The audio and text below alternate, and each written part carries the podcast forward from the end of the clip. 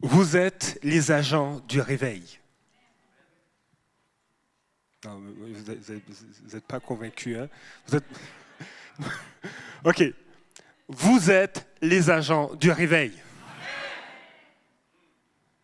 Bon, alors j'ai dit à quelqu'un que quand je vais apporter la parole, elle va donner son témoignage, je l'ai invité tout de suite. Il faut qu'on réalise qu'on est des agents du réveil. Alors j'invite Lily à me rejoindre.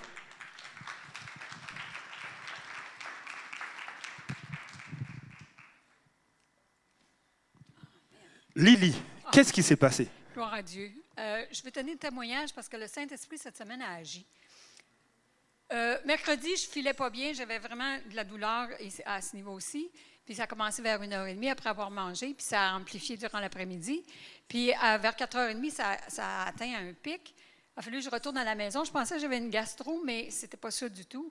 La douleur était vraiment intense, puis je hurlais de douleur. Je ne pouvais pas rester couchée. Je me levais, je Euh, j'ai vomi très peu. Raoul était à côté de moi, puis comme toujours, il priait, puis intercédait en esprit. Fait que j'étais couchée en hurlant de douleur, puis avec tout ce que je pouvais d'énergie, je, priais, j'intercédais aussi en esprit. Puis Raoul a appelé l'ambulance. Puis tout à coup, les ambulanciers n'étaient pas arrivés. Je me suis assise sur le bord du lit, puis j'étais bien. J'étais bien. J'étais capable de me lever. Les ambulanciers sont arrivés. Je n'ai pas besoin. Je suis correct. J'ai plus rien. Je suis correct. Je, me sens bien. Mais ils ont dit parce que vous avez eu beaucoup de douleurs, on va vous emmener quand même à l'hôpital. Vous avez eu une chirurgie bariatrique. C'est toutes les, organes sont à ce niveau-là. Il faut que vous alliez vous faire visiter, vous, vous faire euh, euh, évaluer je suis allée à, je suis allée à l'hôpital, puis j'étais avec ma plus belle jaquette, ma robe de chambre. Ils m'ont mis dans la salle d'attente, assis avec mon mari, ma fille en face de moi. J'étais trois heures et demie dans la salle d'attente, assis comme ça, maquillée, belle, pas de douleur. Puis à 9 heures, le médecin m'a appelé, puis il me dit Avez-vous de la douleur? J'ai dit Non, pas du tout. Bien, c'est correct, vous pouvez retourner chez vous. Mais durant la semaine, j'ai prié, moi. On, passe beaucoup de temps à, témoigner, puis à prier pour les gens, puis à aller voir les gens, leur parler de, la foi en Jésus-Christ, puis de la parole de Dieu. Puis, comme toujours, on a prié pour des gens, pour la guérison. J'ai eu un appel euh, d'une madame qui, son mari était rentré en, ambulance, puis qui l'ont mis en soins intensifs pour deux jours. Puis, euh, aujourd'hui, il est retourné à la maison, puis il est correct. Mais tout ça pour dire que le Saint-Esprit nous utilise, puis il, nous guérit instantanément, mais ça m'a, permis, ça, de, retourner à cette dame-là, puis de prier pour elle pour la guérison, de lui partager pendant deux heures de temps des, versets sur la guérison. Puis euh, je, rends grâce au Saint-Esprit, puis à Dieu, puis à Jésus, puis à, en trois personnes, Dieu en trois personnes, en tout cas, ils sont tous là ensemble, parce que le Saint-Esprit agit, puis compris en langue, c'est incroyable ce qu'il fait. J'ai eu une occlusion intestinale, puis je suis sûre que quand je me suis levée euh, sur le bord du lit, c'est parce qu'il y avait, il avait débloqué les intestins, puis j'ai rien eu à part ça. Fait que je rends gloire à Dieu. Amen. Le Saint-Esprit est fort. Le Saint-Esprit est fort. Être un agent du réveil, c'est aussi semer et laisser du matériel entre les mains du Saint-Esprit pour faire une œuvre dans les cœurs. C'est comme euh, ce, jeune homme qui avait quelques pains et quelques poissons, et ces pains et ces poissons ont nourri plus de 3000 âmes. Vous êtes, nous sommes appelés à être des agents de réveil. La parole de Dieu nous dit, dans, si vous voulez un terme beaucoup plus biblique, textuel, euh, vous êtes un peuple choisi vous avez un sacerdoce royal. Et la notion de sacerdoce fait allusion à la prêtrise, donc des adorateurs de Dieu, des intercesseurs devant Dieu, mais aussi les prêtres étaient ceux qui enseignaient. Donc partagez la parole de Dieu autour de vous. Vous avez un sacerdoce et puis il est royal. Ce n'est pas n'importe quel type de sacerdoce. Vous êtes des agents du réveil. Alors, ce, qui m'amène à vous glisser deux pensées euh, dans la classe, dans la catégorie annonce, c'est que, euh, je l'ai dit dimanche dernier, avec euh, le soutien et les encouragements de mon épouse, nous voulons lever des ouvriers, des leaders d'influence, lever des disciples d'influence, et nous travaillons actuellement à avoir une approche de stage à l'interne au niveau de l'Église, une approche excusez-moi pour l'anglicisme, d'internship. Je l'ai bien dit. Hein. Donc on veut euh, investir intentionnellement dans la vie de plusieurs euh, pour qu'ils rentrent dans l'appel que Dieu a sur leur vie. Ça peut être, ça peut être euh, le, prochain, comment il s'appelle? Ron Kennelly, mais là, ça fait longtemps. Jeremy Ridley, Ryder. On veut, on veut vraiment amener plusieurs à rentrer dans leur appel. Et, euh, et nous voulons justement permettre à, ceux que Dieu nous montre qui ont un appel sur leur vie à, être euh, encouragés à cela. Donc, euh, dans les prochaines semaines, les prochains mois, nous vous donnerons des détails, mais notre désir, c'est justement concrètement faire quelque chose en lien avec cette notion de sacerdoce royal. Alors, si j'aimerais que toute l'Église soit dans ce programme-là, mais euh, ce n'est pas possible encore. Par contre, nous voulons cultiver un environnement, nous voulons avoir cette culture d'église où chacun rentre dans son appel, fait ce que Dieu lui demande de faire et soit conscient de son identité. La dernière chose, c'est que euh, ce n'était pas planifié, mais j'aimerais rencontrer tous ceux et toutes celles, et je les vois, euh, qui sont impliqués, qui, donnent des cours au Carrefour des Nations. Le cours de baptême, le cours Je crois, le cours, le cours serviteur et le cours fondation. Donc même moi, je veux me rencontrer, mais une courte rencontre après la réunion.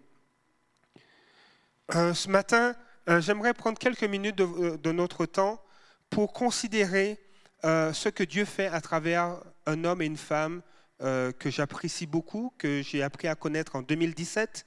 Il s'agit de Peter Oram et Marie-Josée Thibault. Ils seront des nôtres euh, mercredi et j'ai deux courtes vidéos. Une première vidéo qui va présenter ce qu'ils font actuellement en Haïti. Vous imaginez des, Québécois Dieu appelle au, ministère à aller dans un pays tropical où il y a des bibites qui sont grosses comme... Non, grosses, qui, ont différentes versions, de différentes tailles de. et, les, araignées, les araignées sont, peuvent être grosses comme un point.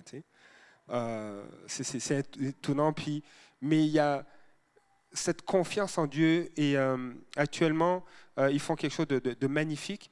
Mais concrètement, c'est quoi leur réalité dans leur cœur aussi? À quoi ont-ils été confrontés? Euh, comment Dieu les a appelés, comment Dieu les a préparés?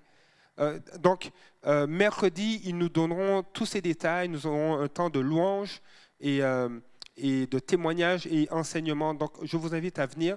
Mais maintenant, on aimerait passer cette première vidéo. soyez attentifs, s'il vous plaît.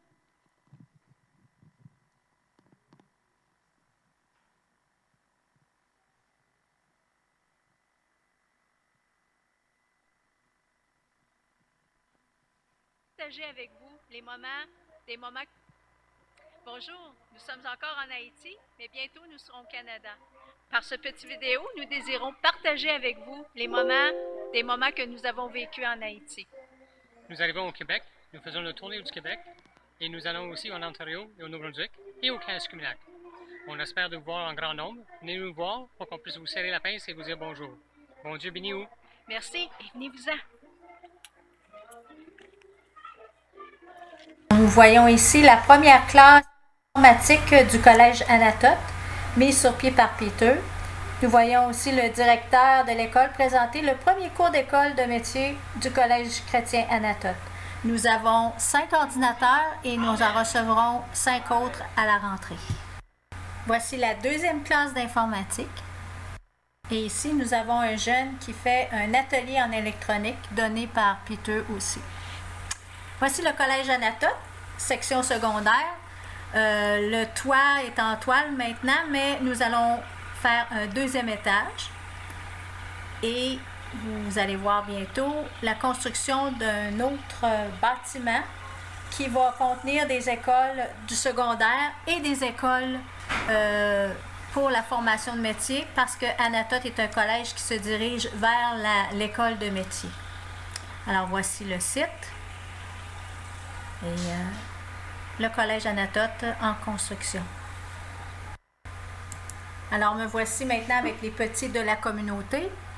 Et ici, nous allons voir les petits de l'école Anatote, qui sont aussi du village. Alors, on les voit entrer, ils s'en vont à leur classe. Ils sont heureux, ils dansent, ils sont contents. Alors, euh, voilà, c'est avec ces petits que moi je travaille. On les voit ici encore en train de danser.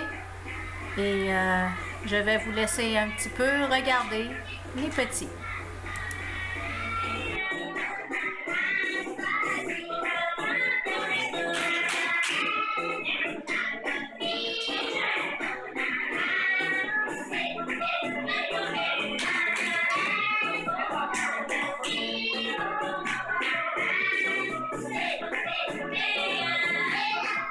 Voici les petits dans leur classe. Euh, on leur apprend à parler français, euh, à chanter des chansons bibliques, à lire la parole, à vivre les vertus chrétiennes. Et euh, on leur enseigne aussi à travailler avec leurs mains. Alors c'est toute, c'est toute petite classe que nous avons ici avec laquelle je travaille. Ici, nous avons une journée d'activité et de sport. Alors, c'est un nouveau jeu que nous leur avons enseigné. Euh, ils ont eu beaucoup de plaisir, ça criait, ça, jouait et euh, bon, on, a eu euh, un, bon moment et on voit les enfants qui, ont du plaisir et ils ne connaissaient pas ce jeu et maintenant, bon, ben, ça fait un nouveau jeu pour leur, pour leur communauté. Alors, bâtir un meilleur avenir pour Haïti, c'est ce que nous voulons faire avec le Seigneur qui va nous guider à développer le potentiel de ces jeunes pour de l'espoir et un avenir meilleur.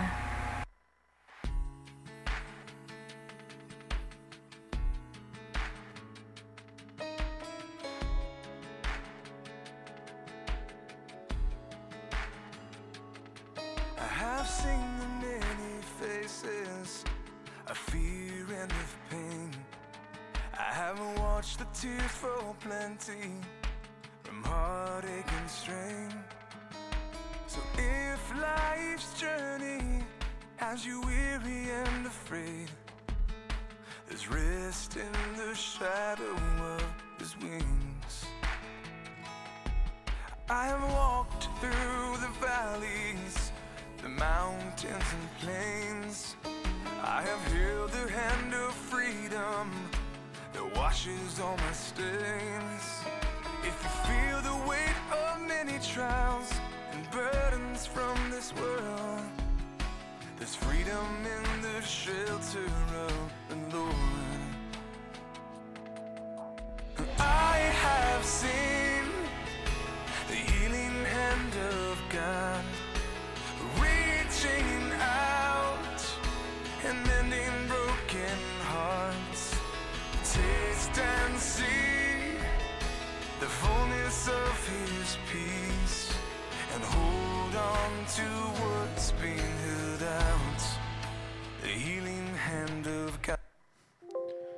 À suivre euh, mercredi. Je parlais avec euh, Peter et Marie-Josée cette semaine. Vous savez, euh, c'est un couple, et, ce matin, ce que je désire, c'est que nous puissions prendre une offrande pour leur ministère. Mais c'est un, couple qui est en train d'influencer et d'avoir un impact en Haïti. En 2017, euh, ils m'avaient fait part qu'ils étaient déjà partis à, deux reprises en Haïti. Et, euh, et, ce que Dieu a déposé sur leur cœur, lui qui travaillait, il a été pasteur pendant de nombreuses années, et lui qui, a travaillé dans un centre de recherche, euh, Dieu, les a mis, à cœur d'aller dans le ministère. Et ça, ça datait d'avant leur conversion. Ils voulaient aller en mission alors qu'ils étaient jeunes. Et euh, quand ils se sont rencontrés, ils partageaient ce même désir euh, d'aller en mission. Et euh, c'est quelques enfants plus tard, quelques petits-enfants plus tard, euh, ils, ont, ils sont rentrés dans cet appel. Et actuellement, ils sont en train de répondre, ils travaillent pour répondre à un aspect des, du, besoin en Haïti et dans cette communauté, la communauté Anatote, où il y a effectivement une école primaire, il y a une école secondaire, mais ils veulent travailler sur après le secondaire. Euh, donc, avoir, il a une formation en informatique, il, est, vraiment, il a une bonne expertise à ce niveau-là. Donc, il veut euh, développer un programme en lien avec euh, le gouvernement haïtien qui permettrait d'avoir des jeunes qui sont compétents dans ce domaine. Mais en même temps, ils annoncent la parole de Dieu, ils font des disciples et nous voulons soutenir ce ministère. C'est pourquoi ce matin, j'aimerais qu'on puisse prendre une offrande pour eux, pour les soutenir. Autant il y a des défis qu'il y a des bénédictions. Euh, quand il me, parlait de, là où il vivait, euh, c'est une maison, disons un, studio, euh, avec, l'électricité, non pas 24 heures sur 24, il y a, des tranches horaires à cause du réseau électrique qui, n'est pas, stable. Et puis, donc, ils ont une chambre, en fait, c'est un, un studio, c'est un genre de 1,5, puis ils ont une salle de bain, pas plus. Et ils ont, non, ils ont une troisième pièce, c'est le bureau, euh, leur bureau pour pouvoir euh, euh, préparer les messages ou préparer la journée. Donc, ils vivent modestement, mais ils voient glorieusement l'action de Dieu parmi les jeunes et parmi les enfants. Alors ce matin, j'aimerais vraiment qu'on puisse prendre une offrande pour, pour eux. La librairie est ouverte et euh, les préposés euh, se préparent. Dès qu'ils vont avancer, ils vont passer les paniers. Et alors qu'ils vont qu'ils se préparent, j'aimerais qu'on puisse prier pour ce que Dieu fait en Haïti. Père éternel, ce matin, nous te disons merci. Merci Père parce que tu suscites, tu sus- suscites tes rêves, tes désirs dans le cœur de plusieurs, et notamment dans la vie de Peter et de Marie-Josée. Et nous croyons, Seigneur, que si tu suscites ces rêves, ces désirs, c'est que tu donnes, Seigneur, le pourvoi, ce dont ils ont besoin pour accomplir cette œuvre et voir des vies transformées, guéries, restaurées et rentrer dans leur destinée comme tu le veux. Seigneur, nous voulons à travers ce- cette offrande, Seigneur, les encourager et joindre nos ressources aux tiennes. Afin, Seigneur, comme ces pains et ces poissons que cet enfant a donnés aux disciples de Jésus, que tu puisses multiplier ces ressources, afin qu'on puisse voir ta gloire dans ce pays. Seigneur, nous croyons, Seigneur, que tu lèves, Seigneur, des hommes et des femmes qui vont bouleverser le monde. Et Peter et Marie-Josée font partie de ces personnes. Glorifie-toi et bénis cette offrande dans le nom de Jésus. Amen. Vous pouvez passer le panier. Je suis béni de voir Pasteur Noufou. Pasteur Noufou, sois béni. Merci d'être des nôtres.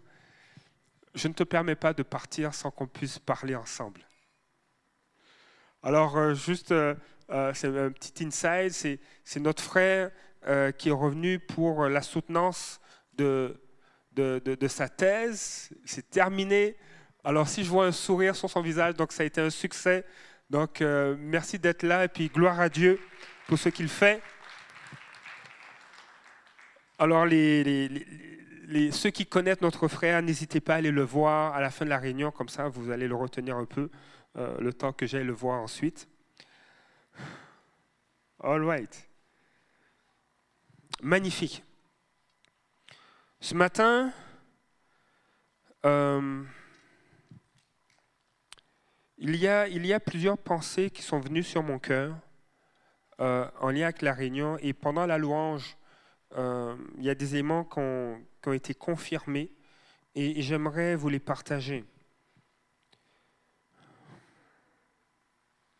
J'avais préparé euh, quelques diapositives et on va, les utiliser. Vous savez, le Saint-Esprit envoie. Le Saint-Esprit nous envoie à être la lumière du monde et le sel de la terre. Et euh, dans, le contexte, en fait, je, m'appuyais sur un texte pour soutenir cette pensée qui est une pensée d'introduction. C'est dans Actes chapitre 13. Euh, sur la diapositive que j'ai préparée, il n'y a pas le verset 1. Donc permettez-moi de vous lire le verset 1 pour, un pour euh, nous mettre en contexte.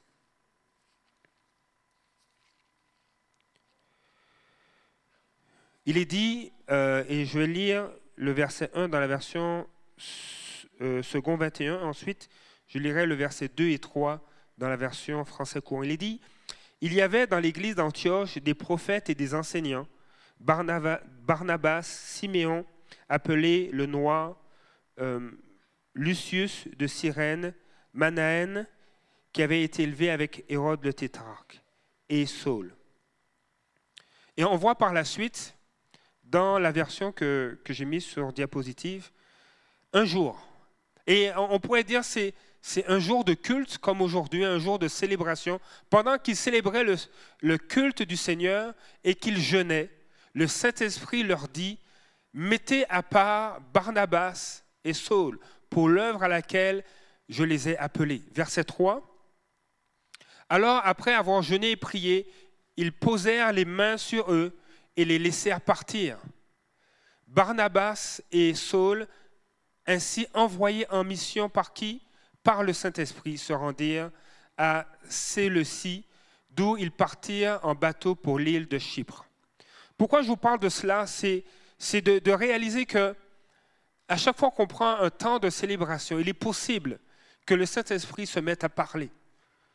Il est possible que le Saint-Esprit parle à ton cœur, parle au cœur de quelqu'un, de ton voisin, euh, d'un ami que, euh, à qui tu as parlé cette semaine et à, qui tu as fait part euh, peut-être de défis financiers ou d'un état de cœur. Tu, disais à cet ami, mais je ne sais pas pourquoi, mais, mon cœur est en train de, se détacher de mon lieu de travail, de mon emploi, parce que j'ai sur le cœur le désir d'étudier. Et peut-être cette semaine, cet ami t'en parlait et tu es là dimanche et, et le Saint-Esprit te parle concernant ton ami.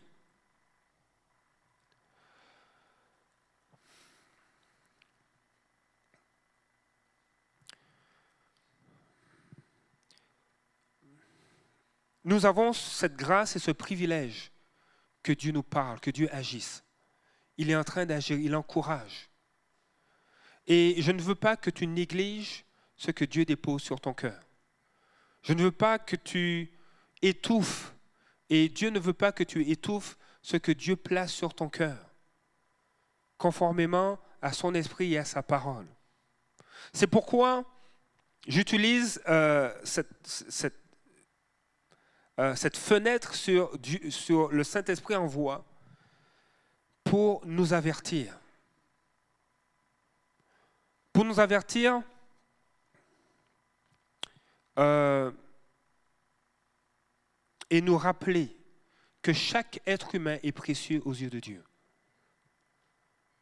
Chaque personne a de la valeur et précieux aux yeux de Dieu. Et euh, juste une illustration dans, la Bible, j'en parlais ce matin euh, dans la salle de prière. Dans Actes chapitre 2, ils étaient combien dans la chambre haute? Je n'ai pas entendu. 120. Et les 120 ont, vu sur leur tête une langue de feu. Il n'y en a pas eu 118 langues de feu sur, sur leur tête, il y en avait 120. Parce que chacun qui était dans cette pièce était concerné, était importante aux yeux de Dieu. Chaque personne est importante. Et euh, il y a quelque temps de cela, euh, en fait, oui, il y a quelque temps de cela, avec, avec plusieurs personnes dans l'Église, nous prions, nous, désirons voir ce que Dieu veut établir au milieu de nous. Nous désirons euh, euh, tendre vers ce que Dieu désire. Et, récemment, je me permets de le mentionner, euh, j'ai appris que certains sont découragés par des propos qui sont tenus à leur endroit. Alors qu'ils désirent voir la main de Dieu agir, ils entendent des, commentaires, des critiques qui les découragent. Je dis, mais on, on a juste envie d'abandonner. On a juste envie de lâcher. Alors que notre désir, c'est de voir la gloire de Dieu, de voir des vies consolées, restaurées. Et, et, là, je ne suis pas l'homéli- l'homilétique euh, à la perfection en ce moment, mais je vous partage mon cœur. Dernièrement, un, un jeune garçon, un jeune homme m'a partagé un, verset, un passage euh, qui lui a été enseigné alors qu'il était dans un camp. Et il m'a dit, va lire ce passage. Alors, il sait que je suis pasteur, et puis il me dit, va lire ce passage. Donc, sur le coup, on me dit, mais t'es qui toi à me dire, va lire tel passage? Et puis, il me sort Sophonie, chapitre 3, et puis euh, versets 1 et 2. Est-ce que ça dit quelque chose à quelques-uns? Sophonie, chapitre 3, versets 1 et 2. OK? Alors, permettez-moi, je, taquine des fois quelques personnes. Brian, je vais te taquiner aujourd'hui. OK? Euh, Il me dit, mais va lire ce passage. Et là, Dieu commence à me parler. Notre désir, c'est de poursuivre la présence de Dieu. Notre désir, c'est de voir. Vous savez, Moïse a dit euh, à un commentaire de Josué, dit, mais euh, ah oui, tu les as entendus prophétiser, mais que tous prophétisent. Alors mon désir, c'est que tous prophétisent ici, que tous puissent manifester les dons de l'esprit, porter euh, le fruit de l'esprit, prier pour les malades et les voir guéris. Parce que notre désir, c'est que le, nombre qui est important aux yeux de, Dieu, c'est ceux qui ne connaissent pas Jésus-Christ. Et vous êtes les agents du réveil. Vous êtes ceux qui peuvent apporter l'espoir là où il n'y a pas d'espoir. Apporter la consolation là où il n'y a pas de consolation. Et, euh, et le Seigneur a commencé à me parler à travers Sophonie chapitre 3, les versets 1 et 2. Et on va le lire ensemble. Et ce sera le début du, message que Dieu a, déposé sur mon cœur. Est-ce qu'on peut... euh, il, faudrait, il faudrait y aller avec euh, Easy Worship. OK. Alors, malheur à la ville rebelle et souillée, à la ville pleine d'oppresseurs. Elle n'écoute aucune voix. Elle n'accepte pas la correction. Elle ne se confie pas en l'Éternel. Elle, elle ne s'approche pas de son Dieu. Alors voilà ce que le jeune m'a dit de lire.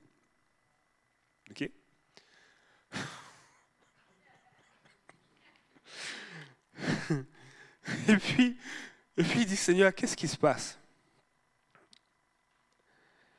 Vous savez, la- la- la- on n'est pas exempt, pas exempté de la parole de Dieu. On n'est pas comme, on n'arrive pas à un moment donné, ah ben moi j'ai plus besoin d'entendre ce que la Bible dit. On est tous, la, Bible, la parole de Dieu est pour tout le monde et pour toutes les saisons de leur vie. Il n'y a pas, un moment, ah non, là j'ai j'ai 50 ans de conversion, un demi-siècle de conversion. Je connais la Bible, je n'ai pas besoin d'écouter, je n'ai pas besoin de juste de méditer sur quelque chose. Et là, et là ça, coïncidait avec un temps que j'avais devant Dieu, où Dieu me parlait du brisement, de se, laisser, de, de se laisser briser par lui. Au fait, on a le choix. Soit les circonstances nous brisent, ou soit on décide de, de se laisser briser par Dieu pour lui offrir notre adoration. Des fois, on, on- on vit des choses tellement difficiles que euh, on peut être blessé, on peut avoir des sentiments de rejet lorsque on, on- nous renvoie du travail injustement? Ça peut briser quelque chose en nous? Lorsque euh, notre conjoint ou notre conjointe euh, euh, tient des propos qui, sont inappropriés, qui sont blessants, il on des, y y a des choses qui peuvent briser à l'intérieur.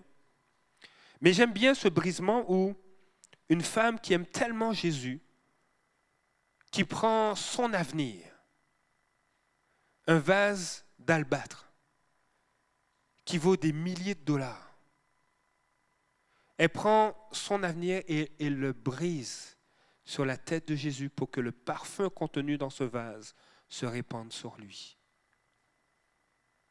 J'aime cette, image où ça parle d'un cœur qui dit Seigneur, j'abandonne tout entre tes mains. C'est toi que je désire plus qu'autre chose.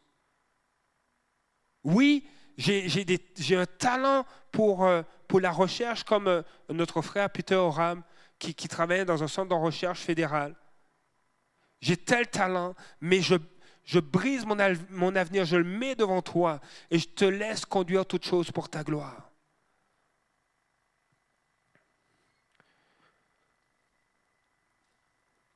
Et alors que Dieu est en train de me parler du brisement, il y a, ce jeune qui me dit, mais lis Sophonie chapitre 3, versets 1 et 2. Et surtout le verset 2 qui dit, elle n'écoute aucune voix, elle n'accepte pas la correction, elle ne se confie pas en l'Éternel, elle ne s'approche pas de son Dieu. Et le verset 5 va dire, au milieu d'elle, l'Éternel est juste, il ne commet aucune injustice.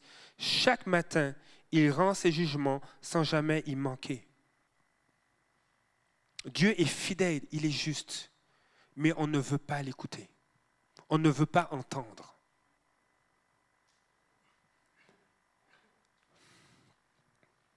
Et vous savez, le mot orgueil peut être défini comme ceci. Une estime exagérée, un amour excessif de soi-même qui fait qu'on est persuadé de sa propre excellence, que l'on se juge supérieur aux autres. Et ça va très loin, ce- cette définition. Supérieur aux autres, il n'y a pas de limite. Le autre, il n'y a pas de limite. Ça va jusqu'à Dieu. Dieu, c'est l'autre aussi. On a une estime exagérée. Il est nécessaire d'avoir une saine estime de soi. Mais exagérer dans, la définition de l'orgueil amène à ce qu'on soit, per- à ce qu'on soit persuadé de notre propre excellence. Donc, les autres ne peuvent rien dire. Oui, ah, cette parole, oui, oui, c'est pour lui, c'est pour elle, mais moi, je suis au-dessus de cela. Un enfant ne peut même pas te, te donner une parole de la part de Dieu parce que tu es excellent. Et comme Église, j'aimerais qu'on puisse éviter de tomber dans cette voie-là. Ah oui. J'aimerais qu'on évite de tomber dans, le fait de se juger supérieur à l'autre. Parce qu'on a besoin les uns des autres. L'apôtre Paul va dire, il n'y a pas au milieu de nous beaucoup de, de sages, beaucoup de puissants. Parce que Dieu a décidé d'utiliser ce qui est considéré comme fou dans ce monde pour confondre les sages. Dieu a décidé d'utiliser ce, qui est faible dans ce monde pour confondre les forts. Afin que toute la gloire lui revienne. Il est question de qui? Pas de nous, mais de lui qui se glorifie dans nos vies. De sorte qu'il peut susciter même un enfant pour nous reprendre et nous enseigner. Mais quelle, quelle part allons-nous prendre? Celle de marcher dans l'orgueil pour dire non? Je suis persuadé de ma propre excellence. Et même si je ne le dis pas, mais dans mon cœur, je suis supérieur aux autres. Et ça sous-tend que je suis supérieur à Dieu. Alors, je crois qu'on a besoin, et je m'inclus le premier, parce que c'est à moi en premier que ce jeune est venu, euh, que, ce, que ce jeune a partagé ce passage. On a besoin de se garder de ce chemin de l'orgueil. Pour que l'œuvre que Dieu veut faire dans nos vies puisse être efficace et que toute la gloire lui soit rendue. Parce que s'il y a de l'orgueil dans ma vie, et que plusieurs le savent, et disent, mais oui, mais lui, il ose se tenir devant nous, parler de Dieu. Mais quelle image présente-t-il de Christ S'il y a de l'orgueil en lui, je ne peux pas accueillir ce qu'il va me partager. Et moi, je me positionne comme un obstacle à la grâce et au don que Dieu veut vous communiquer. Celui ou celle qui est éprouvé ou qui est brisé vient au milieu de nous et dit, ah, mais tu m'as jamais dit que tu vas à l'église. Et tu dis, Maï, cette fille-là ou ce gars-là. Mais on a travaillé quelques années là. Tout le monde ne pouvait, avait, avait peur de se tenir avec lui ou avec elle ou à lui parler. Tellement elle était enflée d'orgueil. Et là, elle, va à cette église dit, Hum, je ne suis pas sûr que moi je vais rester là. hein.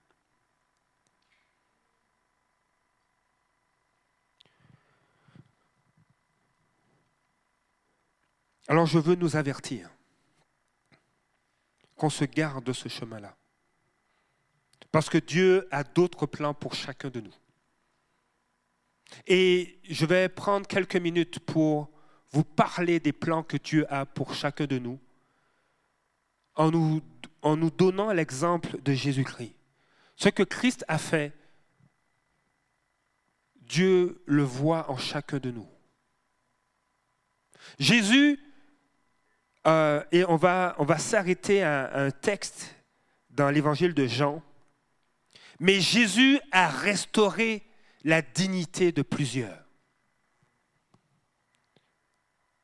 Et il t'appelle à restaurer la dignité de plusieurs aussi. Jésus a restauré l'acceptation. Vous savez, des fois, parce qu'on est rejeté, on, peut s'enfler d'orgueil. On peut se mettre une carapace. Mais Jésus s'est faufilé dans les feuilles de la carapace pour dire, toi, je t'accepte tel que tu es. Et le Seigneur t'appelle à faire la même chose envers d'autres.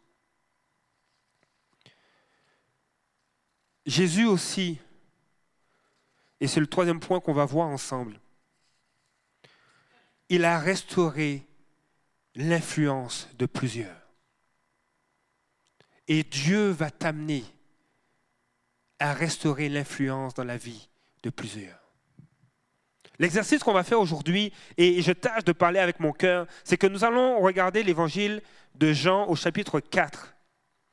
Jésus est, et je suis sûr que certains savent de qui je vais parler. Alors on va garder le punch, ok? Euh, Vous savez ce que signifie le mot dignité? Le mot dignité, c'est vraiment intéressant. C'est un prestige inaliénable, je n'ai pas pratiqué assez. C'est un prestige inaliénable dont jouit une personne en raison de son comportement ou qui est attaché, ou qui est attaché à une chose et qui leur valent considération et respect et y donne droit. Vous savez, la, la Déclaration universelle des droits humains dit ceci, tous les êtres humains naissent libres et égaux en dignité. Tous les êtres humains naissent libres et égaux en dignité et en droit. Ils sont doués de raison et de conscience et doivent agir les uns envers les autres dans un esprit de fraternité. On dirait que c'est comme s'ils se sont inspirés de la Bible. Mais le monde est conscient de ce qu'est la dignité, que chaque être humain a droit à la dignité. Chaque être humain a droit de jouir euh, de, l'estime, du respect des autres, parce qu'il est un être humain. Et ce, qui est intéressant dans ce mot être humain, on aurait pu dire humain ou un homme dans, les années, euh, années 70-80, on disait les hommes pour parler des hommes et des femmes, mais cette expression être humain, c'est intéressant parce que c'est d'abord l'être avant le faire. On ne dit pas le faire humain, on dit l'être humain. Donc c'est intéressant comment des fois euh, la langue française peut faire refléter une réalité qui est spirituelle. On est d'abord des êtres, on est d'abord le être. On existe à cause de ce que Dieu a fait. Et Jésus va rétablir, va restaurer la dignité d'une personne. La, la, replacer dans sa position d'honneur. Et il l'a fait parce que il nous donne un exemple.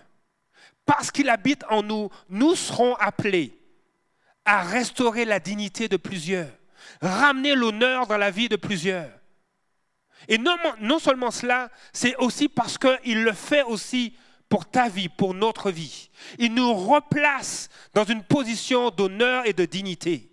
C'est pourquoi il y a des choses que Dieu va dire, mais tu ne peux pas marcher là-dedans. On ne peut pas marcher dans l'orgueil, parce que ce n'est pas une place d'honneur et de dignité qui correspond à notre identité et à notre nature en Jésus-Christ.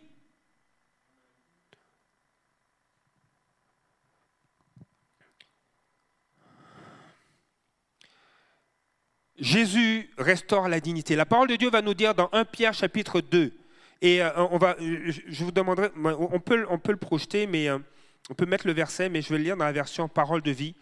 1 Pierre chapitre 2, verset 7 va dire, pour vous qui croyez, cette pierre, cette pierre, il, il est question de Jésus, cette pierre qui, est, qui a été rejetée, La version Parole de vie va dire, pour vous qui croyez, cette pierre vous donne de l'honneur. Elle est donc précieuse pour vous qui croyez. Quant à ceux qui désobéissent, la pierre rejetée par ceux qui construisaient est devenue la pierre angulaire.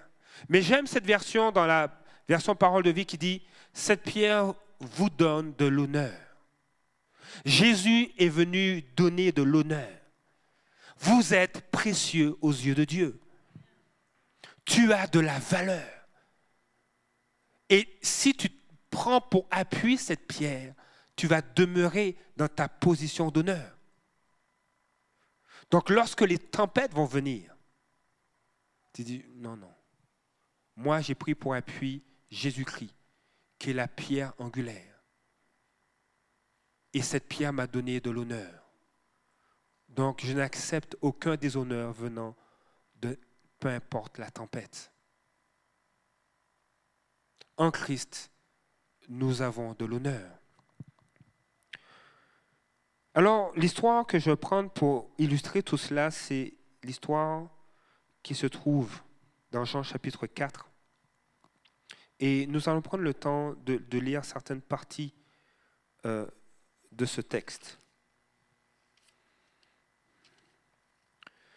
Le Seigneur a appris que les pharisiens avaient entendu dire qu'il faisait et baptisait plus de disciples que Jean. À vrai dire, Jésus ne baptisait pas lui-même, mais c'était ses disciples qui le faisaient. Alors il quitta la Judée et retourna en Galilée. Comme il devait traverser la Samarie, il arriva dans la ville de Samarie appelée Sichar, près du champ de Jacob, euh, que, Jacob, avait donné à son fils Joseph. Là se trouvait le puits de Jacob. Jésus, fatigué du voyage, était assis au bord du puits. C'était environ midi. On va s'arrêter là. Le verset 4 est intéressant. Il est dit, comme il devait traverser la Samarie. Et euh, en réalité, les Juifs évitaient de traverser la Samarie parce qu'ils n'aimaient pas les Samaritains et vice-versa, les Samaritains ne les aimaient pas. Et c'était pratiquement de la haine. Alors, ce qu'ils faisaient, c'est qu'ils traversaient le Jourdain. Donc la, Judée est au sud. Si vous voyez Israël, si vous voyez une, carte d'Israël, la Judée, la Judée est au sud. Et il y, a, le Jourdain, donc ils traversaient le Jourdain, ils allaient vers la droite, et puis ils restaient sur les rives du Jourdain, puis ils remontaient juste au nord d'Israël, en Galilée. Puis, donc là, entre la Judée et la Galilée, il y avait une région centrale qu'on appelait la Samarie. Donc ils contournaient. Alors, si on regarde le texte, comme ils devaient traverser la Samarie, ça sous-entend que il y avait quelque chose qu'il voulait faire là-bas. Parce que dans Matthieu 10, verset 5, euh, Jésus va dire, ce sont les douze que Jésus envoya après leur avoir, demandé euh, après leur avoir donné les, instructions suivantes. N'allez pas vers les non-juifs, donc n'allez pas en Samarie, n'entrez pas dans les villes des Samaritains.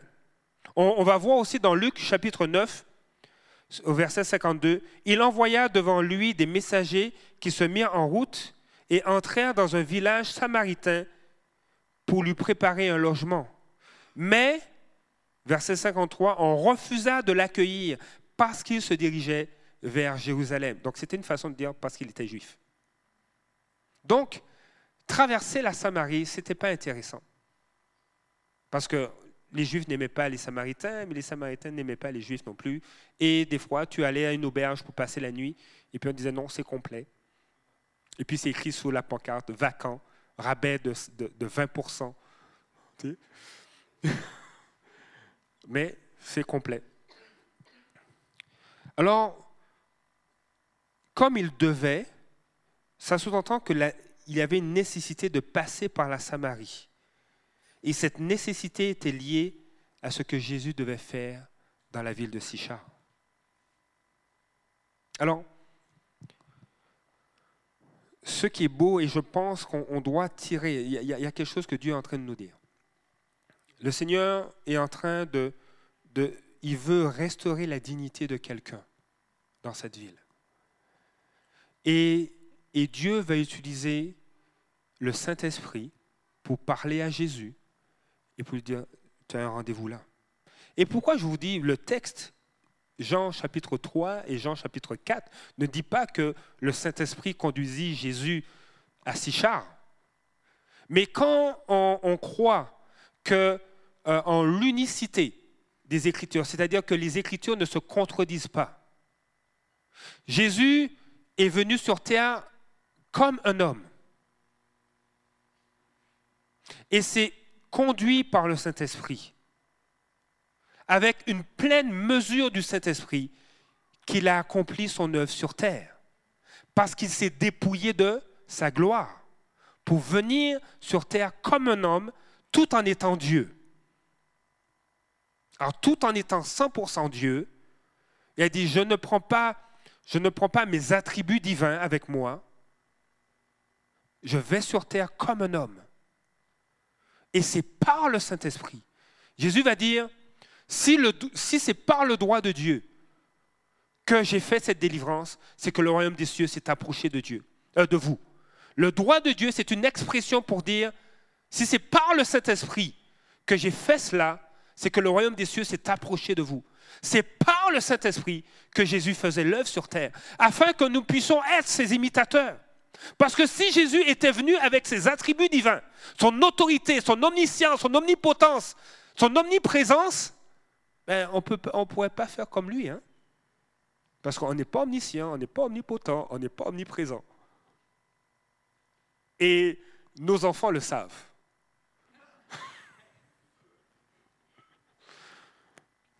Mais Jésus s'est dépouillé de sa gloire. Et par l'Esprit, il a fait l'œuvre. Et il est dit qu'il avait une pleine mesure du Saint-Esprit.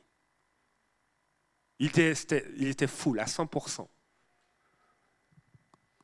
Alors, on peut comprendre que une parole de connaissance, une indication a été donnée à Jésus pour se rendre à Sichar, parce qu'il avait un rendez-vous divin. Il aurait pu aller dans une autre ville de Samarie, mais il avait un rendez-vous là, à Sichar. Parce qu'il devait restaurer la dignité de quelqu'un.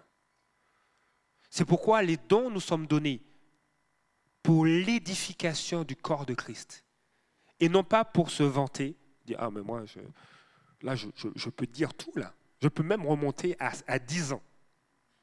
Je peux remonter à 10 ans sur sa vie. Et je peux avancer de 3 ans sur sa vie. Ah ouais, moi je l'ai l'affaire. Non, c'est pas pour ça. Les dons sont donnés pour l'édification, pour permettre à notre frère, à notre sœur. Il y a peut-être des, des- des Charles Finet au milieu de nous. Il y a peut-être des Barnabas au milieu de nous. Il y a peut-être des Sauls au milieu de nous. L'Esprit de Dieu a dit, mettez-moi à part Barnabas et Saul. Et le Saint-Esprit a utilisé quelqu'un pour communiquer cette parole. Cette parole, ce n'était pas Paul et ce n'était pas Barnabas. Donc, les dons sont communiqués pour l'édification du corps de Christ, pour que Saul, qui est un enseignant, puisse être envoyé, apostolos, pour être envoyé comme Jésus a été envoyé par le Père, afin, de faire l'œuvre du l'édifi- pour l'édification du corps de Christ. Et c'est de réaliser que les dons sont donnés pour cela. Donc là, Jésus se rend à Samarie, il va dans la ville de Sichar, et là se trouve un puits, et il est environ midi, et le verset 7 est intéressant. Une femme de Samarie vint puiser de l'eau. Jésus lui dit, donne-moi à boire. Et c'est là que Jésus va utiliser une parole de sagesse. Il sait qu'il avait rendez-vous avec elle. Il connaît très bien sa vie. Il dit, ah non, il n'a pas commencé, et toi là, euh, qui a eu euh, cinq maris, puis... Non, il n'a pas commencé là. Parce que son, objectif, ce n'était pas de manifester les dons, mais c'était de restaurer cette femme. Et nous devons faire, on doit faire la distinction dans nos motivations. Est-ce que ton motif, c'est de manifester les dons pour qu'on dise waouh, waouh, waouh Ou ton motif, c'est de restaurer une vie? Et c'est toi qui sais, moi je ne sais pas. Mais Dieu te, te fait confiance pour dire, je déverse sur ta vie des dons parce que je veux que tu sois comme Christ, que tu restaures des vies, que tu ramènes la dignité. Et il dit à cette femme, donne-moi à boire, parole de sagesse.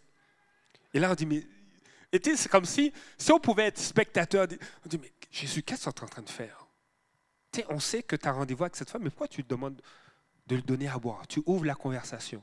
Tu sais, des fois, tu, peux être au restaurant et dire, mais est-ce que quelqu'un t'a déjà dit que Jésus t'aime? Tu, tu, ouvres une conversation. Tu es à la maison, tu as une pensée, tu, peux ouvrir une conversation parce que Dieu veut faire quelque chose. Et, et notre intimité avec lui nous permet d'entendre même des conseils de sa part pour avoir une parole de sagesse. En effet, ses disciples étaient, verset 8, étaient allés à la ville pour acheter de quoi manger. La femme samaritaine lui dit, comment toi qui es juif? Donc ça se voit, ça se voyait que Jésus était juif. C'était écrit sur son front, sa façon d'être habillé, son, accent. Toi qui es juif, tu me demandes à boire. il, casse euh, euh, les protocoles. non, non, normalement, les juifs ne parlent pas à des samaritains, encore moins à des samaritaines. Donc là, qu'est-ce qui se passe? Tu me demandes, toi qui es juif, tu me demandes à boire, à moi qui suis une femme samaritaine. Ah, mais tu ne sais pas que Jésus sait beaucoup plus de choses sur toi. Mais mon but, le but de Jésus, c'est de te restaurer. Les Juifs, en effet, n'ont pas de relation avec les Samaritains. Donc imaginez les Samaritaines. Et, et ce, que, ce que Jésus savait, mais ce qu'elle ne savait pas, c'est que mais elle était consciente qu'elle était déjà rejetée par, par sa communauté, par son village.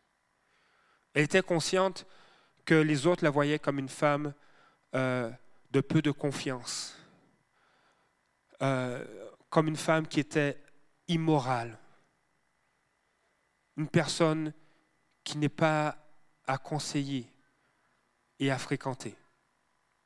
Parce que traditionnellement, on ne va pas puiser de l'eau sur l'heure du midi. C'est plus en soirée. Oui, on, va voir à quelques reprises des gens puiser de l'eau sur l'heure du midi, mais en général, c'est le soir, quand il fait moins chaud.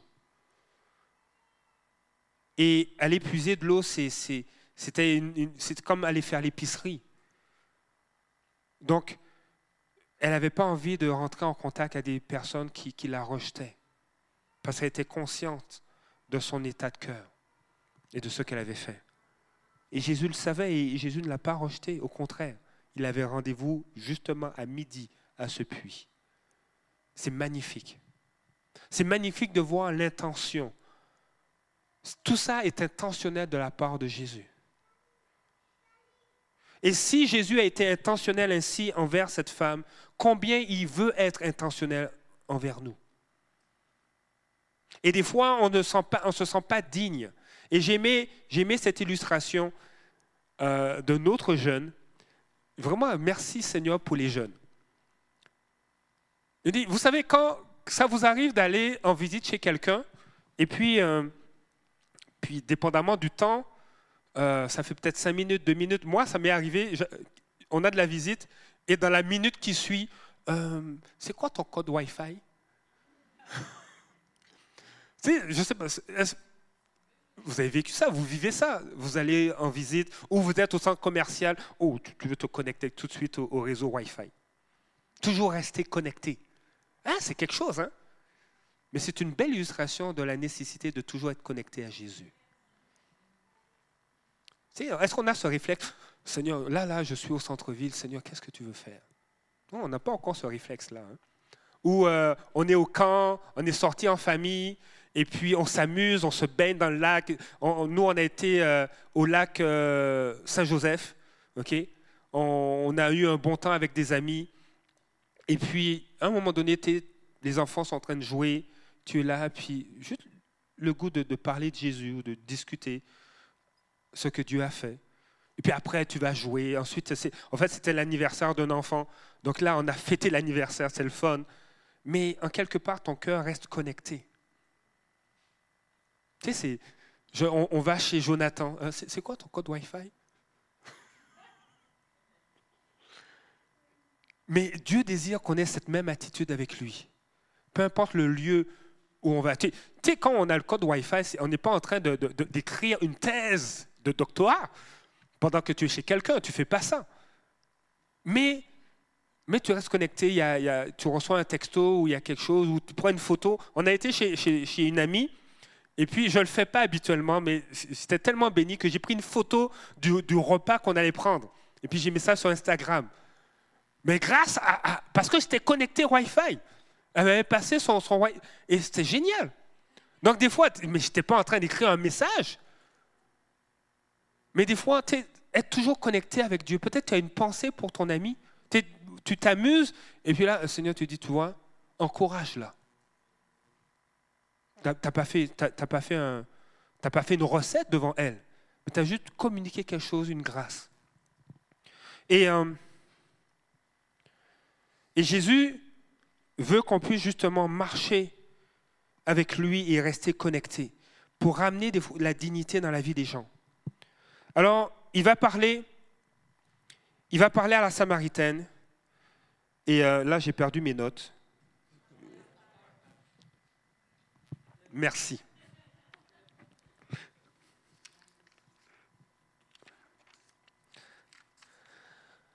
Alors, il va parler à la Samaritaine et il va dire ceci.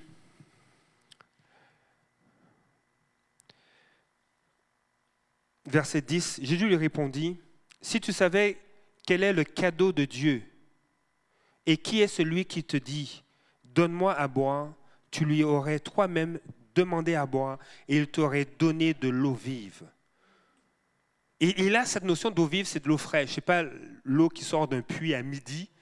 Tu peut-être il y, a eu deux, deux petites mouches qui sont tombées dans l'eau. Tu sais, pas. Tu sais, l'eau d'un puits, c'est, c'est- c'est- oui, c'est- il y a une source, mais quand même, ça, stagne. Ce n'est pas une eau qui, coule d'un ruisseau. Et là, lui dit, mais moi, je peux te donner une eau qui est fraîche. Alors lui, elle, se dit, mais ok, c'est où là? C'est cool. C'est où là, le ruisseau où il a pris cette eau-là? Ben s'il en a, je préfère cette eau-là que l'eau d'un puits. Puis on peut faire beaucoup d'applications par rapport à cela, mais j'en ferai pas ce matin. Seigneur, lui dit la femme, tu n'as rien pour puiser et le puits est profond. D'où aurais-tu donc cette eau vive? Es-tu, toi, plus grand que notre ancêtre Jacob qui nous a donné ce puits et qui a bu de son eau, lui-même, ses fils et, ses troupeaux? C'est vraiment intéressant parce que tout de suite, elle fait une comparaison. Effectivement, Jésus est plus grand que Jacob. Mais elle, elle va directement dans la comparaison. C'est- génial. Et oui, il va le dire. Euh, Jésus va dire, il prépare le terrain pour lui dire qu'il est plus grand que Jacob. Il prépare cela. Verset 13, Jésus lui répondit, toute personne qui boit de cette eau, ci aura encore soif. En, revanche, celui qui boira de l'eau que je lui donnerai n'aura plus jamais soif. Et là, c'est une dimension qui est spirituelle. Mais elle, elle l'entend sur une dimension qui est physique. Mais ça s'en vient. OK?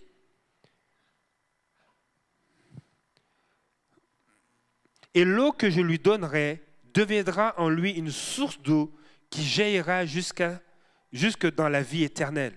Et là, la femme est touchée. La femme lui dit, Seigneur, donne-moi cette eau afin que je n'ai plus soif et je n'ai plus, je n'ai plus à venir puiser ici. Donc elle, c'est toujours, c'est toujours physique, mais elle est en train de vivre un impact. Il a dit, OK, autre parole de connaissance, va chercher ton mari lui dit Jésus, et revient ici. C'est comme. pourquoi cette question Pour- Pourquoi cette demande? C'est quoi le rapport entre je vais te donner de l'eau, mais va chercher ton mari? Si ce n'est pour se révéler à elle et qu'elle sache qu'il est plus grand que Jacob. Dieu veut t'utiliser pour bouleverser des vies. Et Dieu veut même bouleverser ta vie. Et la femme lui répond, lui répondit, je n'ai pas de mari. Jésus lui dit, tu as bien fait de dire, je n'ai pas de mari. Et voilà notre parole de connaissance. Car tu as eu cinq maris, et l'homme que tu as maintenant n'est pas ton mari. Et en cela, tu as dit la vérité. Et là, tout de suite, elle, elle réalise que, OK, ce n'est pas seulement un juif que j'ai devant moi, c'est un prophète. Seigneur, lui dit la femme, je vois que tu es un prophète. Et là, nos ancêtres, donc toi tu es un juif prophète, mais nos ancêtres ont dit quoi? Ont adoré sur cette montagne et vous dites, vous, que l'endroit où il faut adorer est à Jérusalem. Donc là, elle est toujours à l'horizontale. Donc là, elle a passé quelques marches, mais elle reste toujours à l'horizontale. Elle compare. Nous, on, on prie, on adore sur cette montagne, mais vous, vous dites que c'est à Jérusalem. Mais Jésus veut l'emmener plus haut et plus loin. Jésus veut l'amener à vivre un bouleversement, à recevoir une révélation qui va transformer sa vie. Sur une discussion horizontale, religieuse, doctrinale, il n'y a pas de transformation qui a pris place. Mais il a fallu une révélation de la part de Jésus qui a fait en sorte que cette femme a été révolutionnée, bouleversée, transformée, au point d'aller dire aux autres, j'ai été restauré dans ma dignité, j'ai été accepté tel que je suis, et maintenant je viens vous influencer. La révélation de Christ, c'est ce qui amène la transformation, et non pas un débat, une discussion théologique, non pas une comparaison de peuples et d'autres, mais une révélation de Jésus.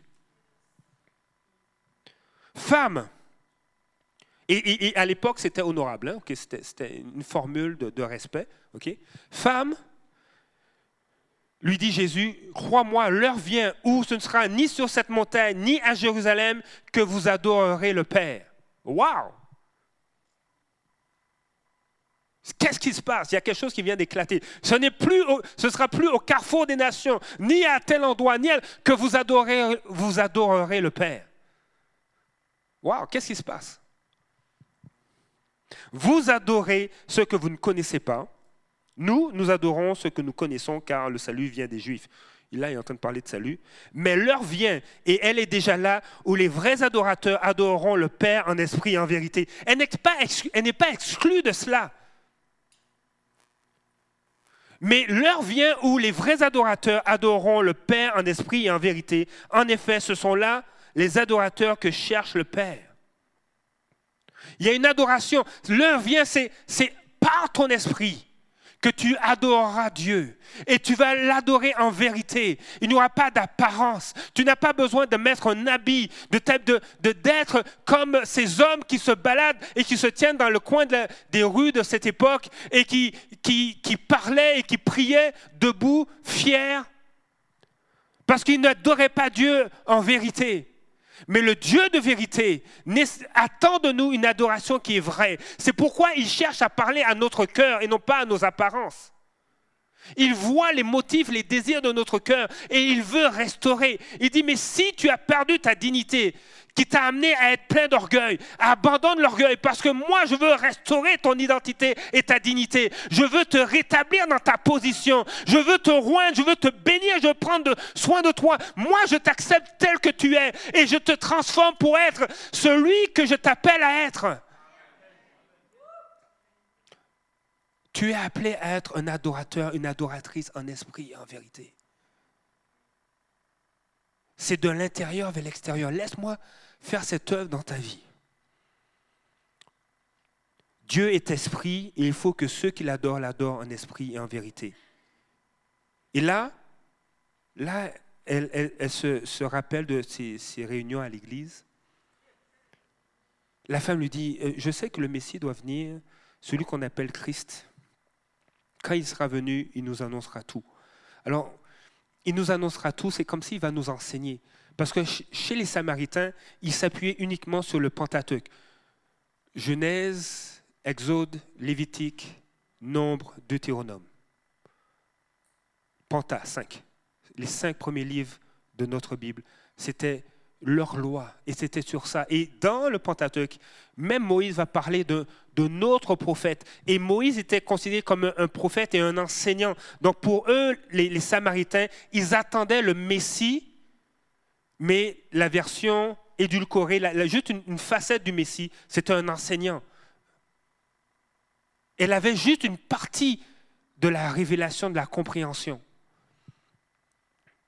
Et là, Jésus, et c'est la seule fois que Jésus se révèle comme ça. Il dit, Jésus lui dit, je le suis, moi qui te parle. Celle qui était rejetée, celle qui était considérée comme immorale, Jésus lui, lui redonne sa dignité au point de se révéler pleinement à elle et de dire, je le suis, moi qui te parle, je suis le Messie. Et là, ça déclenche plein de choses. Elle, juste le fait de côtoyer Christ, elle vit un bouleversement.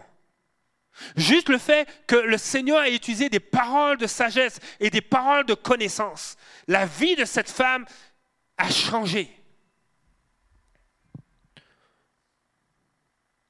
On va regarder, on va sauter un verset. Verset 28, alors la femme laissa sa cruche, s'en alla dans la ville et dit aux habitants, venez voir l'homme qui m'a dit tout ce que j'ai fait. On dirait qu'elle elle a plus honte là. Venez voir l'homme qui a dit tout ce que j'ai fait. Ne serait-ce pas le Messie? Et sur cette parole, la ville quitte, les villageois quittent leur, leur village et vont voir Jésus. Jésus a restauré son influence. Et le Seigneur veut faire la même chose dans ta vie. Il veut restaurer ton influence. Et il veut t'utiliser aussi pour restaurer l'influence de d'autres. Il veut restaurer ton identité. Elle est digne. Elle est aimée de Dieu. Elle est acceptée par Dieu. Les autres ne voulaient pas lui parler, mais lui, il est venu me parler à moi. Et il m'a dit tout ce que j'ai fait. Et il m'a révélé qu'il est le Messie. Il s'est intéressé à moi. Il m'a accepté tel que je suis. Mais je ne suis plus la même. Et c'est ce que Christ fait. Jésus restaure. Jésus redonne la dignité. C'est pourquoi il ne peut pas y avoir d'orgueil au milieu de nous. Il ne peut pas avoir des paroles qui blessent au milieu de nous. Il ne peut pas avoir de division au milieu de nous. Il ne peut pas avoir d'égoïsme au, milieu de nous. Il ne peut pas avoir de jalousie au milieu de nous. Parce que Jésus est venu pour tout cela, pour nous restaurer, pour nous sortir du rejet, pour nous sortir des paroles de méchanceté, de sorte que nous ne pouvons plus en dire. Jésus ne s'est pas mis à, rejeter cette femme, au contraire, il l'a restaurée. Et il veut nous restaurer. Et il veut nous faire de nous des outils, des agents de restauration. Et je veux, je, veux faire ça courtement et je veux arrêter dans cinq minutes.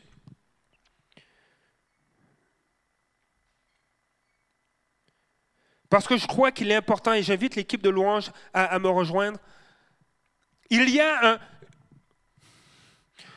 il y a un lieu, vous savez, on ne peut pas seulement donner notre vie au Seigneur pour être sauvé, il y a plus que ça. Le salut contient plus que ça.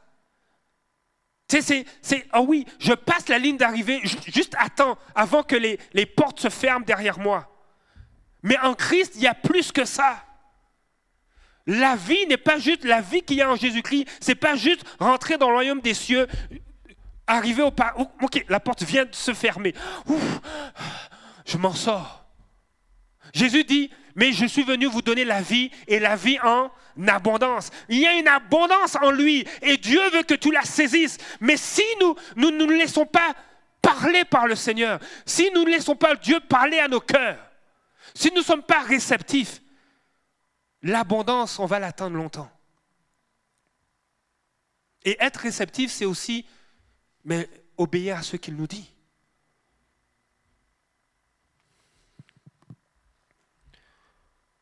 Cette femme a été restaurée dans sa dignité, a été restaurée dans, l'acceptation. Jésus l'a acceptée, et mais elle a été restaurée dans son influence.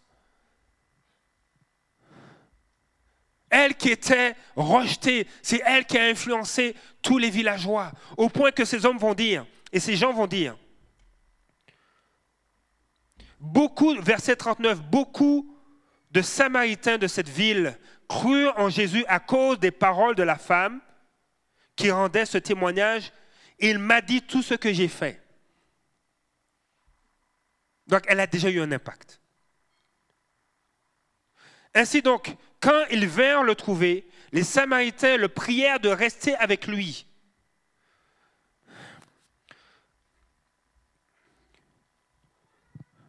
Il y a, quelque chose, je me, souviens quand j'ai donné ma vie à Dieu, euh, quand j'étais ensuite, quelques années plus tard, quand j'étais baptisé du Saint-Esprit, je, voulais juste être avec Jésus. C'était terrible, je voulais juste être avec lui. J'allais à l'école quand même, j'étais étudiant, j'allais à l'université, et puis après, après mes cours, ok, ça finissait à, 17h ou ça finissait à 21h, ok, il faut que je rentre à la maison. Je, sentais mon cœur comme si quelque chose qui, qui quelqu'un qui tirait mon cœur, viens, viens, il y a un rendez-vous. C'est comme s'il y a un tea time, un, temps de qualité avec Jésus, sans thé, sans café, mais juste à genoux devant mon lit. Il y avait un super beau tapis. Et puis, puis ma Bible, puis, je, lisais la Bible, puis je me mettais à pleurer. Ah! Et puis, la boîte de mouchoirs pas loin. Il y avait quelque chose. J'étais attiré. Reste avec nous. Reste avec nous. Et le Seigneur dit, mais je veux restaurer cela. J'aimerais que chacun ici dise, Seigneur Jésus, reste avec nous. On a quitté l'église. Non, on en veut plus. OK, on va, on va, on va manger au restaurant. On, on fait ça vite, OK? On fait ça vite. On fait ça vite. OK. Et puis, euh, oui, on prend un temps avec les enfants, ils ont une game, on va à la game. Mais Seigneur, j'ai rendez-vous avec toi. OK, quand la game est finie, OK, je vais prendre un temps, je vais marcher, je vais prier. reste avec nous. On va jouer avec Jésus. Est-ce qu'on peut dire ça? Hier, hier j'ai fait une course et je suis vivant, mais j'avais peur avant de faire la course, parce que je ne suis pas encore en forme, et ça s'appelait la course du cool dad. Alors, et puis, je me suis inscrit par la foi. Vraiment. Euh, et puis, il n'y a pas beaucoup de détails. Toi, il y, y a des, vidéos promotionnelles, tu vois des papas qui tombent dans de la boue. Ils disent, Seigneur, OK, ce sont des hommes comme moi, donc je peux tomber dans la boue aussi. Donc on est, parti, on a fait ça. Et, euh, puis il y, a, dimanche qu'il faut préparer, il faut que je, révise euh, quelques versets. Euh, mais, j'ai eu un temps avec les enfants, c'était génial. Mon époux nous a pris en photo. Et puis on a eu un bon temps. Et Jésus était dans l'affaire. C'était pas organisé par des chrétiens, mais c'était organisé par des papas. Ils sont proches de Jésus, pas Ils sont Mais c'est organisé par des papas.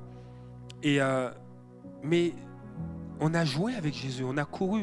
il y avait un moment donné, il y avait une épreuve où il fallait, pour moi c'était impossible, il y avait une pente. Tu sais, ok, j'ai dépassé les cinq minutes. Il y avait une pente, il fallait la monter, mais ça glissait. Tu sais, ça glissait, mais il fallait la monter. Mais tu peux pas la monter, ça glisse. Donc pour réussir, mais il fallait que ceux qui étaient en haut aident ceux qui devaient monter. Quelle belle image. Quelle belle image. Si tu es en haut, aide les autres à monter. À te rejoindre. Et une fois, alors, on, a, on a fait monter Joshua, on a fait monter Samuel, et puis là, c'était à mon tour qu'on me fasse monter. Bah, il faut qu'il soit 10 pour me faire monter.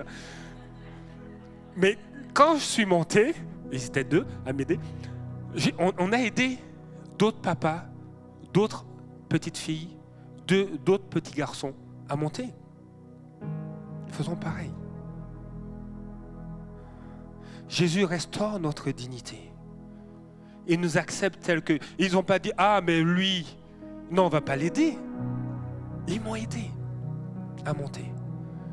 Et là, je disais aux garçons, on courait encore, ou on marchait, mais c'était une course. Hein? On marchait, disaient, Oh, on va courir un peu. Vous voyez, là, c'est génial comme image de s'entraider. En tant qu'enfant de Dieu, on doit s'entraider, on doit aider les autres. Jésus était là, il, il marchait, courait avec nous. Il faisait les deux.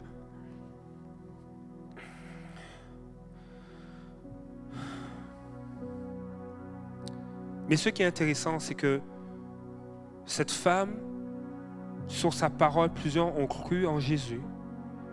Et pour les Samaritains, Jésus était le Messie était un prophète et un enseignant. Mais écoutez ça, verset 41. Donc, Jésus resta deux jours là, en Samarie, à, Sich- à Sichar. C'est quelque chose. Et, et verset 41, un bien plus grand nombre crurent à cause des paroles de Jésus. Et il disait à la femme. Donc là, ils se sont mis à parler à la femme. Ils se sont mis à parler à la Samaritaine. À qui il ne parlait pas avant. À peine si les autres femmes lui parlaient. Mais là, les hommes lui ont parlé. Waouh! Oui, aïe aïe. Il disait à la femme, ce n'est plus seulement à cause de ce que tu as dit que nous croyons. Oui, nous croyons à cause de ce que tu as dit, mais pas seulement ça. Car nous l'avons entendu nous-mêmes et nous savons qu'il est vraiment le Messie. Mais là, il y a quelque chose qui s'est ajouté. Il est vraiment le Messie, le sauveur du monde. La révélation a été complète. Il est le sauteur du monde. Il est celui qui fait les sozo. Il est celui qui sauve, qui guérit, qui délivre le monde. Et ça, c'est ta part. C'est ta portion. C'est pour toi. Si tu te sens comme la Samaritaine, il veut te redonner ta dignité. Il te dit, il t'accepte tel que tu es. Et il veut te redonner ton influence. Il y a une part pour toi. Il y a aussi cette part où tu deviens une influence et que d'autres disent, mais nous croyons à cause de ton témoignage, mais non seulement à cause de ce que toi tu as dit, mais parce que tu nous as parlé de Jésus, nous sommes venus à lui et maintenant nous passons du temps avec lui. Et quand nous passons du temps avec lui, il nous parle et nous réalisons qu'il n'est pas seulement un prophète, il n'est pas seulement un enseignant, mais il est le sauveur du monde. Il est celui qui guérit, qui sauve et qui délivre. Voilà ce qu'on appelle le sacerdoce royal.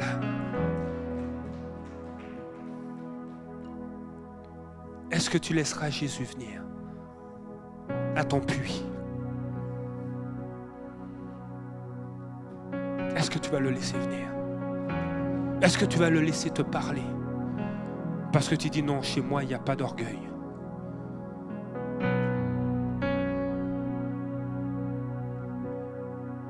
Je ne me sens pas supérieur aux autres.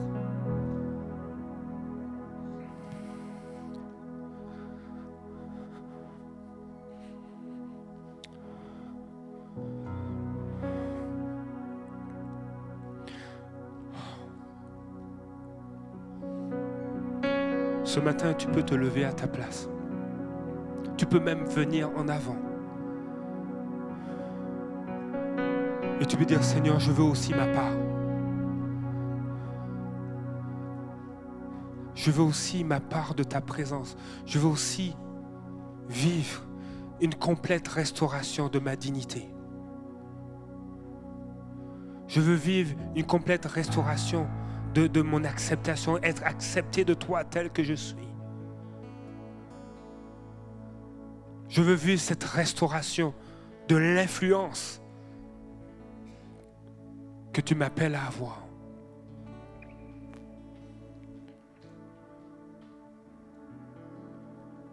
je connais les projets.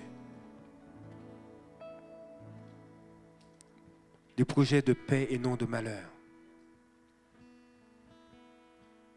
Il est celui qui a créé des œuvres à l'avance afin que tu les pratiques.